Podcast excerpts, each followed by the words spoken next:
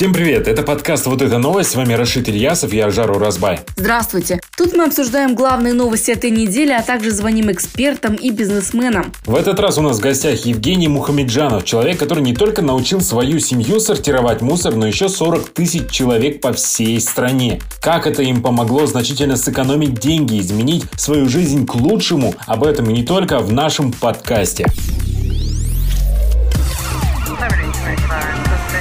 Подкаст Tengri News. Вот это новость.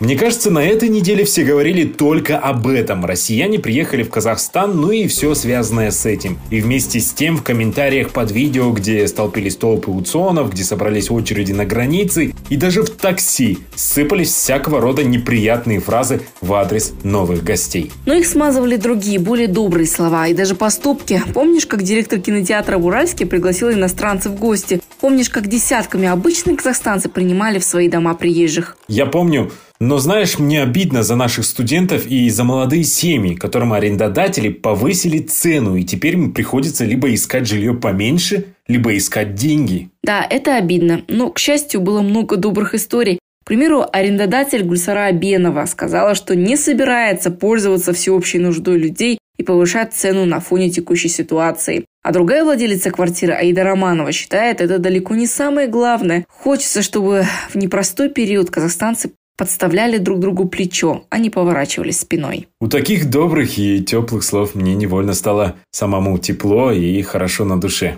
И, кстати, сами россияне начали благодарить. Представляешь, граждане России несут цветы и письма благодарности посольствам Казахстана, расположенным в столицах Великобритании и России. Знаешь, что написано в этих письмах? Что же? Казахстан, спасибо за доброту, спасибо, что приютили наших мужчин. Верно, ведь россияне тоже разделились на тех, кто за так называемую спецоперацию и против. Но на этом добрые истории еще не закончились. Россиянин Алексей Сибирский в знак благодарности за помощь и поддержку, которую ему и его семье оказали казахстанцы, решил организовать субботник в Уральске. Спасибо тебе, Ажар, за такие новости, потому что в такое время самое важное – хранить спокойствие, толерантность и любовь. Главное, чтобы сердце не зачерствело в этом страхе и в этой ненависти, которая идет со всех сторон. И вот сегодня мы поговорим с казахстанцем, сумевшим совершить невероятное. Он спасает планету от глобального потепления, он спасает будущие поколения от погибели. Евгений Мухамеджанов реализовал эко-проект, благодаря которому в компаниях, в домах появились раздельные урны, а люди благодаря этому научились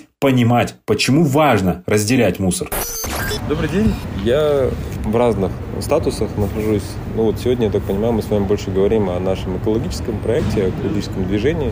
Я являюсь и экоактивистом, и где-то эко-ментором для разных проектов. И одновременно с этим я являюсь основателем проекта EcoNetwork, который уже существует 4 года и на сегодняшний день помог уже более 100 компаниям в шести городах Казахстана встать на этот экологический путь, когда сотрудников обучает, когда там вся инфраструктура внутри офиса появляется для раздельного сбора отходов, боксы, плакаты, наклейки, ролики. И когда наши же ребята приезжают вместе с группой Green какой-то внутренний, мониторят, насколько качественно ведется процесс, ну, чтобы это делалось не формально, не для галочки, а действительно люди разобрались, что и как нужно складывать. Забирает это все, чтобы оно попало на переработку. И далее все эти цифры попадают в нашу информационную систему, из которой ты видишь потом на нашем портале, на своем личном кабинете, а что я сделал. Ты все время в онлайне видишь динамику. Соответственно, а, это вдохновляет, да, я вижу свой результат. Я действительно что-то делаю, что-то важное. И вот э, в итоге появилось еще несколько новых ответвлений. Это вот проект «Зеленая школа», там, где мы инвестируем вместе с нашими партнерами это в Алмате, это две школы, 25-я и РФМШ. А, в Хромтау сейчас первая школа, по-моему, 26-я, потом в Ахтубе первая школа запускается. А нет, уже не первая, третья школа. В Астане а, школа одна есть. И сейчас еще вот в Кустанайской области будет первая школа запускаться вместе с Полиметалл компанией. То есть мы везде находим партнера корпоративного и вот запускаем. Потом у нас есть проект «Зеленый двор», когда мы видим все, что вот на улицах то, что разноцветные боксы, сетки, это ничего не работает, оно в ужасном состоянии, там мусоровозящие компании приезжают, все равно это в одну мусорку засовывают, смешивают, увозят, и, соответственно, люди вообще не понимают, зачем они это делают. Мы это ставим прямо внутри подъездов, прям фактически тебе домой приносим всю инфраструктуру, и твоя задача просто правильно ею пользоваться. Конечно, бывают ошибки, но, по крайней мере, там это совсем на другом уровне сразу происходит, потому что в подъезде никто не хочет, чтобы воняло, все стараются, жители, такие активисты осознанно, они, естественно, сразу начинают там трамбить всех, кто как попало к этому относится. И вот это вот, конечно, вселяет надежду в то, что у нас получится. У нас получится постепенно расширить это на все больше и больше домов, и тогда сама тема, да, она будет совсем по-другому и восприниматься, и мы перейдем к следующей фазе, когда мы начнем внедрять вот эту историю там бережного отношения к ресурсам, меньше потреблять, меньше создавать мусора. Потому что переработка, она тоже не до конца решает эту проблему, потому что тоже доставка нужна, вода, электроэнергия, сточные воды. Когда ты можешь просто не взять пакет, все, не надо никакую проблему решать. Там, не знаю, не брать одноразовую посуду, да, и тоже не надо никакую проблему решать.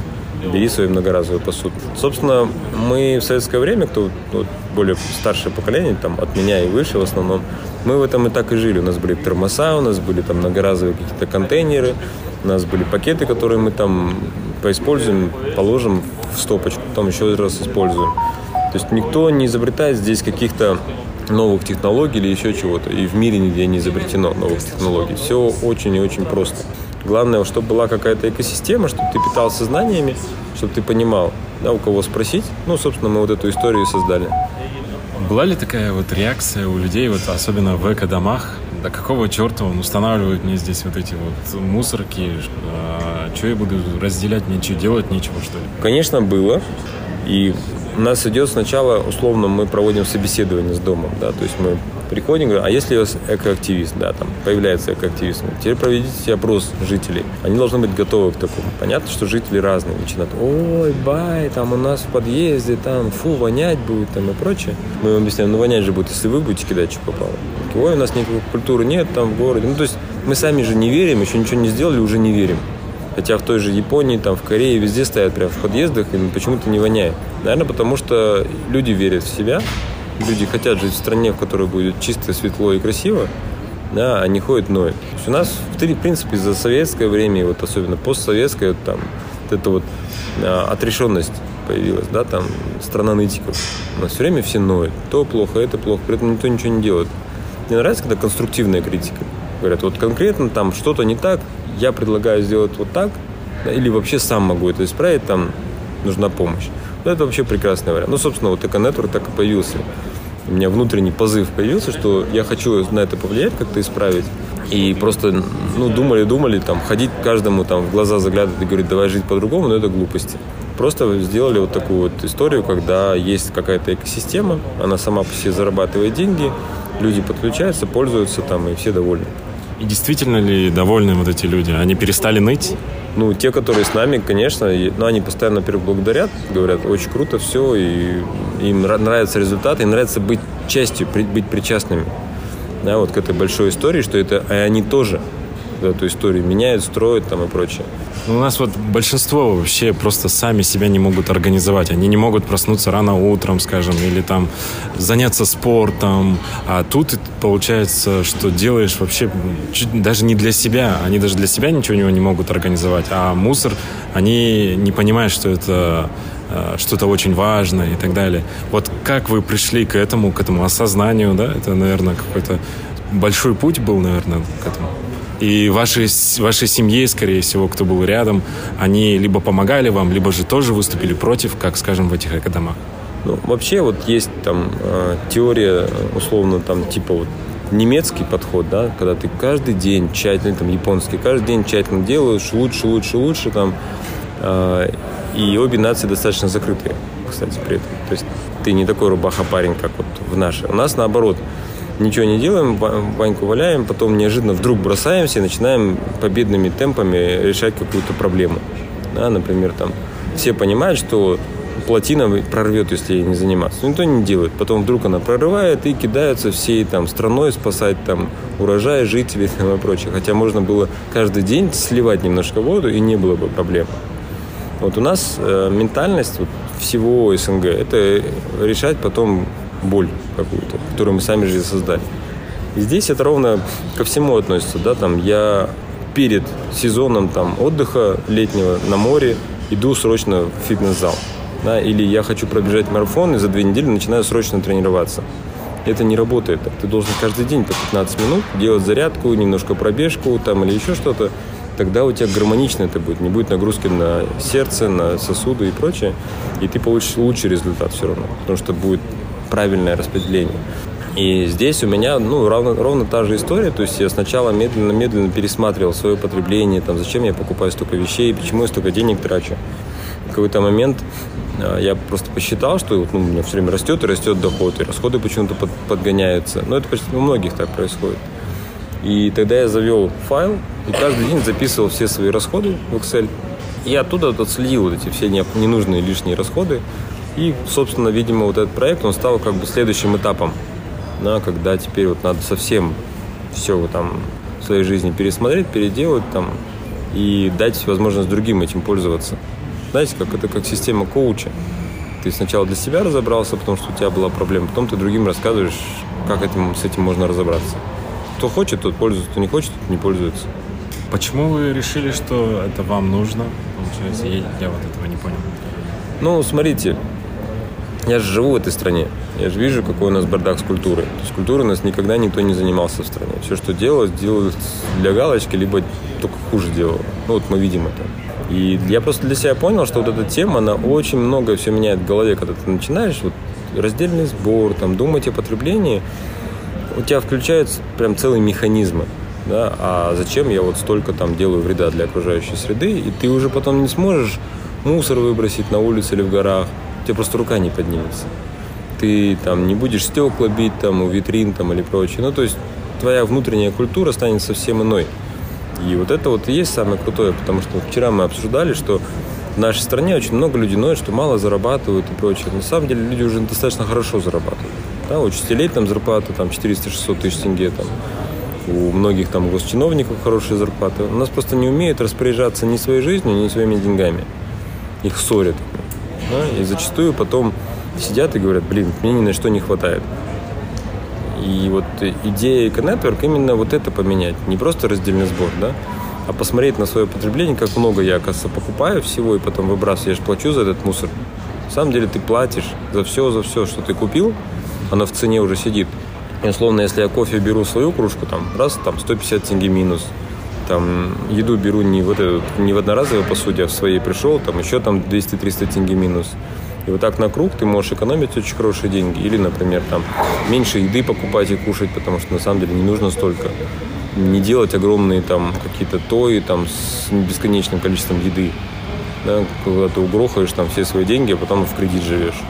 Ну, то есть вот эти вот дурости, которые нужно просто для себя структурировать мы сами уничтожаем свои возможности. Какой мы след вот оставляем на планете от того, что выбрасываем мусор, как попало, так сказать? Вот, вот это хотелось бы понять, действительно ли мы вредим природе. Ну, казалось бы, что там один пакетик? Я каждый день это делаю, мои родители так каждый день делают, и мы до сих пор не пришли к раздельному, к разделению мусора. Но здесь надо понимать, во-первых, что мусор мусору рознь, да, то есть, например, есть салфетка, ну, ты ее выбросил, она разложится и ничего не произойдет. Она просто распадется, так как она уже такая крайняя фаза, да, то есть а, такого сильного напряжения для экологии не будет.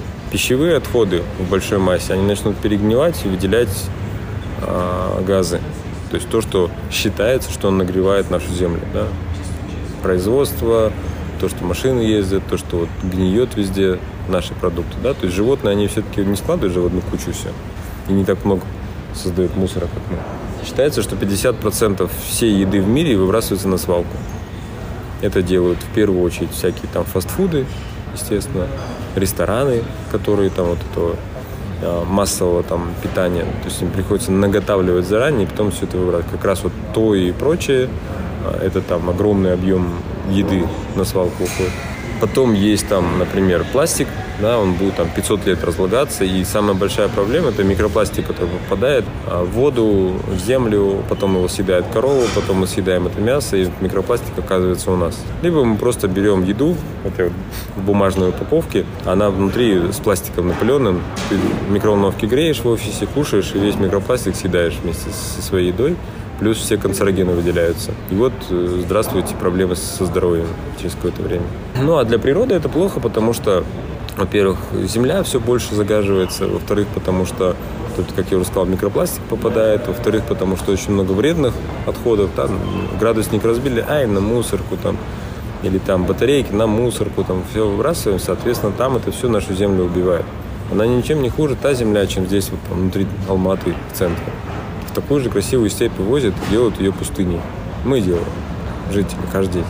И, как я уже сказал, там те, кто более осознанными становятся, вместо одного раза в день, они раз в неделю уже выбрасывают мусор. Потому что свои покупки пересматривают, потому что сортируют все. Ну, в 7 раз меньше свалку. Уже неплохой показатель. А если прям серьезно этим заняться, прям системно, то можно и раз в две недели, раз в месяц выбрасывать мусор. Если все пищевые отходы убрать, отделить, все сортировать и покупать так, чтобы лишнего мусора не создавалось, тебя его вообще почти не останется. Давайте теперь поговорим о цифрах. Вот э, сколько человек, получается, вы собрали в компании осознанных, да, это в вашей компании осознанные люди, такие же, да, все сотрудники, как и вы. Э, вот сколько вас человек, скольких вы изменили, ну и другие цифры, которые сейчас еще начал. Вы знаете, я не думаю, что все мы на одном уровне, да, потому что мы все равно люди. У нас сейчас с учетом франчайзи 25 человек в шести городах Казахстана. Вроде бы не очень большая команда, но на самом деле достаточно неплохая, чтобы решать проблемы. И кто-то там уже совсем осознанный, там, одежду только бэушную покупает, там, да, подбирает себе, вообще новую не берет или шьет, или вот я вот все время ну, что-нибудь рвется, туфли, там, кроссовки, я несу сразу в мастерскую подшить, чтобы, ну, как можно дольше использовать. Кто-то, ну, просто как бы хотя бы вот там макулатуру и пластик в разные стороны кидает, это уже неплохо. Все постепенно трансформируются, просто, видите, мы тоже учимся, как нам правильно доносить людям, чтобы они прям, прям загорелись-загорелись. Тоже вот все люди же делятся на три группы, те, которые загораются прям моментом и бегут, те, кто такие средние, в целом не против, ни, ничего не гадят, ну, не заморачиваются. Если видят тренд, ну окей, присоединяться. И те, которые всегда против. Вот они прям будут, вот ты ничего не сделаем, все не так, все плохо, там, все гадость. Невозможно почитать, сколько сейчас участвует в вашем проекте. Почему невозможно? Мы точно знаем, что у нас мы охватываем 40 тысяч человек. А компаний сколько? Есть ну, компании, 110 или 112, но при этом есть компании, вот мы сейчас э, в двух брендах, Жусан и Форта, в пяти городах Казахстана, мы запускаем сразу 108 офисов. То есть компания у нас, например, 112, но в двух из них 108 офисов. То есть надо смотреть именно вот по вот этому охвату, по этой цифре. И в офисах стоят а, раздельно? В офисах обучение проходит, раздельный сбор отходов везде стоит, там наклейки, плакаты, наши ребята приезжают, все это забирают. А вы говорите, у вас 25 человек, это как они все успевают? Это успевают. у вас еще больше должно быть, наверное, Нет, людей? успевают. Видите, на самом деле тут изящность всей системы, что мы не забираем на себя всю ответственность за них. Мы их обучаем, как забрать на себя ответственность от принятия ее. Они все сортируют правильно, и не так, что мы каждый день должны приезжать забирать. Иногда это происходит раз в две недели, иногда раз в три недели. То есть они правильно все складывают, упаковывают, чтобы это не было горами, не валялось. И тогда получается так, что не очень большим штатом можно решать большие истории. А дальше путь у мусора какой? Ну, у нас есть много производств в стране. Понятно, что возле Алматы самые крупные производства. Это вот Казахстан КХЗ, который из коробок делает коробки. Это Карина, который из бумаги делает туалетную бумагу. Это завод САВ, который из стеклянных там банок бутылок делает новые стеклянные банки бутылки. Это Зета, которая делает из пластика типа шампуни и эти, бытовая химия. Это от них упаковки. Плотный, плотный пластик. Делают из них там тазики, ведра, там лопатки. А, есть мелкие производства всякие, которые из пакетов упаковочной пленки делают, там трубы, например, пластиковые. Есть вот в Туркестанской области завод крупный, который из бутылок делает там ну, по планам, по крайней мере, было, что делают э, нейлонные нити, которые потом либо в Казахстане продают для производства ну, синтетических, типа вот диваны делают, майки, кофты, подушки, либо за рубеж продают. Есть вот производство, которое делают из алюминиевых банок казаны, есть производства, которые из фритюрного масла делают хозяйственное мыло. Есть те, кто из шин делают э, либо вот эти вот такие квадратные, нарубленные на детские площадки такие прорезиние мягкие покрытия. Либо вот я слышал, что делали трубы для капельного орошения, но я сейчас не знаю статус этого проекта, он выжил, не выжил. Ну, то есть, как вы видите, да, ассортимент огромный. А сейчас еще собираются активно заходить в тему пищевых отходов, потому что это на самом деле попутный газ можно производить, это можно там биоудобрения делать, которые продавать фермерам. Э, вроде бы говорят, что есть там иностранцы, которые готовы покупать такое сырье, причем в неограниченных объемах. Поэтому ну, много возможностей у Казахстана на самом деле и избавиться полностью от этой проблемы, и в то же время еще что-то экспортировать, зарабатывать на этом валютную выручку. Просто нужно правильно все структурировать, не пытаться все в одни руки загонять, как часто у нас бывает. Создают национального оператора, и он все в тебя загребает. А делать именно это как вот большой рынок. Больше, чтобы рынок сам себя организовал, сам договорился, а государство только пишет правила и не лезет. Как только появляется национальный оператор, оператор все проваливается. Вот в конце хотелось бы понять, как вот вы все уже как бизнесмен организовали. То есть этот проект, он, получается, вам приносит даже доход, да, я так понял из вашей речи? Ну, я бы не сказал, что мне он лично какой-то доход приносит, больше удовлетворения. Меня радует то, что наша команда не за свой счет это делает, что получает там зарплату, да, может быть, ниже, чем по рынку, но она постепенно растет, и мы доведем до рыночной. Меня радует то, что мы видим результаты. Ну и я понимаю, да, что еще там достроив до какого-то там уровня, я тоже там буду, видимо, с этого зарабатывать какие-то денежки. Но больше была идея изначальная именно социальную боль закрыть, да, потому что ну, не решается она никак. Ну, не хватает компетенции там у госорганов и не должно хватать, по большому счету. Там в Европе госорганы вообще сами ничего не делают. Они пишут правила, которые им приносят готовыми уже рынок. Говорят, нам нужны вот такие правила. Есть свои диалоговые площадки, и они пытаются с собой рынок подменять. Мы пытаемся сейчас сделать то же самое здесь, в Казахстане. Что мы пишем те правила, по которым должен рынок работать, потому что мы сами лучше знаем. И чтобы мы имели возможность эти правила переписывать, дописывать, улучшать, потому что рынок еще и меняется же. Тогда можно вот такие вот большие истории построить. Как вы организовывали вот именно договоренность? Вы говорили, что в эко-домах, получается, там просто ставите рекламу на какой-то компании. Не рекламу, там Или как наши вот на этих наклейках, боксах, везде просто размещается логотип партнера. То есть не вешается там а, четвер... а третий формат, там, мясо от мяса комбината какого-то. Понятно, что это не так. Ага. Понятно, что для компании, партнера, это больше такой пиар-ход, нежели просто забить своей рекламой там все пространство. То есть, да, там процентов 10-15, может быть, размера всего информационного материала размещается логотип, но он не забивает там большую часть. Да, он не надеется, что от этого придут к нему клиенты или еще Нет, он надеется, он просто... конечно, надеется. Ну, вот на улице, когда они вешают свои логотипы, угу. он же Но тоже вот этот висит процесс, и висит. Он, он сколько занял времени вот, договориться с компаниями? Или на этот Неделя. социальный проект быстро все? Быстро. Нет, сейчас достаточно ответственных брендов, которые понимают, что бюджеты надо использовать, на социалку. Но только не раздавать там непонятным людям, которые через месяц снова придут за деньгами, развращая их. А именно давая на какие-то такие структурные проекты, которые в корень решают какую-то проблему. Там бездомные животные, там можно в корень решить проблему. Но нужна правильная э, система и финансирование. Там с нуждающимися тоже можно в корень решить проблему, потому что зачастую они просто не хотят работать. И это все можно настроить. Скажите, как думаете, когда можно будет охватить не 40 тысяч, а все 19 миллионов жителей страны? Ну, мы пока не ставим себе задачу 100-100 прям процентов, но мы поставили задачу себе дорасти до 2 миллионов хотя бы в ближайшие там пару-тройку лет. Как это можно сделать? Ну, дальше расширяя, заходя во все города Казахстана. У нас сейчас идут переговоры с франчайзи в других городах. То есть мы не сами представлены в городах.